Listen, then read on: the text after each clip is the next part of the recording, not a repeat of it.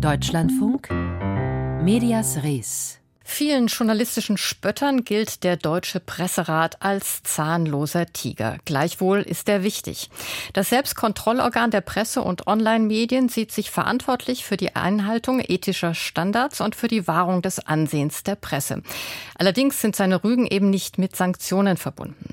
Heute war wieder einmal Jahrespressekonferenz und mein Kollege Stefan Fries hat für uns zugehört.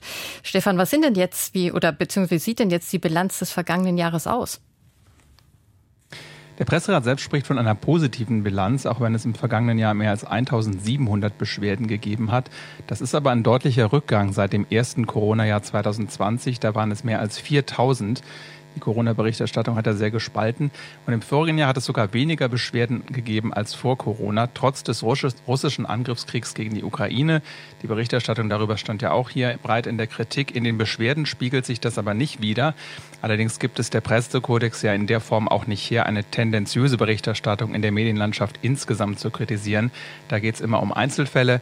Und die Zahl der Beschwerden sagt ja erstmal nur etwas darüber aus, wie Menschen Medien wahrnehmen und nicht darüber, wie berechtigt die Kritik ist. Zumal viele Beschwerden aus formalen Gründen abgewiesen werden, behandelt wurden letztlich nur 413. Mhm. Und wie berechtigt war die Kritik dieser 413 aus Sicht des Presserates? Es hält sich ungefähr die Waage. In der Hälfte der Fälle hielt der Presserat die Beschwerden für begründet. Das ist auf dem Niveau der Vorjahre. Nur 11 Prozent der Beschwerden folgte eine Rüge. Das ist die härteste Sanktion. Sowas muss ein Medium dann auch abdrucken. In 15 Prozent der Beschwerden gab es eine Missbilligung. Das darf intern bleiben. Interessant ist, was die Kriegsberichterstattung angeht. Dazu hat es nämlich nur 78 Eingaben gegeben von 1700 insgesamt. Und mehr als die Hälfte davon betraf die Sorgfaltspflicht für Medien. Ziffer 2, die Redaktionen zur wahrheitsgetreuen Wiedergabe von Informationen verpflichtet. Ein Leser fand zum Beispiel die Überschrift Putin droht mit Atomwaffen zu plakativ und unrichtig, weil Putin seine Streitkräfte ja nur in Alarmbereitschaft versetzt habe, aber nicht konkret gedroht. Und so eine Zuspitzung sei der Presserat aber als von der Meinungsfreiheit gedeckt, zumal die Artikel differenziert berichtet hätten. Interessant, keine Beschwerden gab es zum Beispiel dazu, dass Medien Fotos von Toten und Verletzten des Massakers von Butscha veröffentlicht haben. Aber zwei Beschwerden gab es über Fotos von Ukrainerinnen mit schwer verwundetem Gesicht. Das von der Presserat in dem einen Fall davon gedeckt Projekt, weil das die Realität des Krieges darstelle und noch angemessen sei. Und im anderen Fall hatte der Ehemann des Opfers das Foto gemacht und der Redaktion selbst zur Verfügung gestellt. Mhm. Wenn Sie sagen, Herr Fries, dass es gar nicht so viele Beschwerden zum Thema Krieg gegeben hat, worum ging es denn sonst meistens? Die meisten Rügen erteilte der Presserat wegen Verletzung des Persönlichkeitsschutzes einerseits, also sowas wie Medien klauen Fotos von Gewaltopfern von sozialen Netzwerken und veröffentlichen die dann ohne Zustimmung von Betroffenen oder Angehörigen.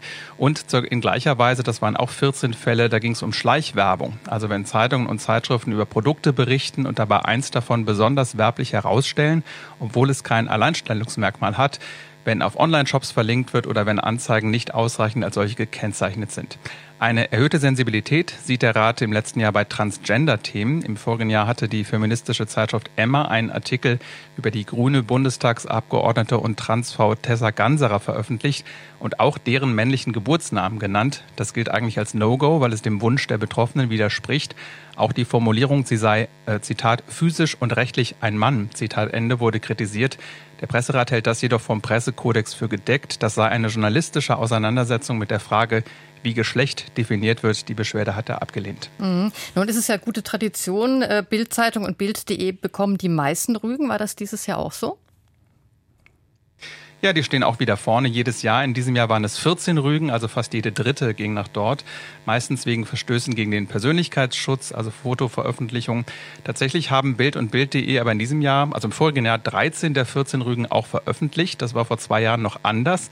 Da haben sie das ganz eingestellt und unter Chefredakteur Johannes Boje als Nachfolger von Julian Reichelt hat sich die Praxis der Veröffentlichung zumindest verändert. Heißt das, dass die Bild ja im moralischen Sinne besser geworden ist? Ja, dass sie sich zu den Rügen bekennt und die abdruckt, ist zumindest eine Veränderung. Besser wäre natürlich kein Anlass für, Rü für Rügen, wenngleich deren Zahl schon zurückgegangen ist. Im folgenden Jahr waren es, wie gesagt, 14, davor noch 26. Aber die Bild und Bild.de, die stehen immer noch weit oben in der Liste. Dahinter kommt lange nichts und dann sind es immer nur einzelne Fälle pro Medium, sodass der Presserat die weiteren Plätze gar nicht bekannt geben will. Aber die Daten des Presserats sagen eben für alle Zeitungen wenig über die Qualität aus, weil die ja nicht allgemein geprüft wird, sondern nur auf Beschwerden geantwortet. Vielen Dank, Stefan Fries.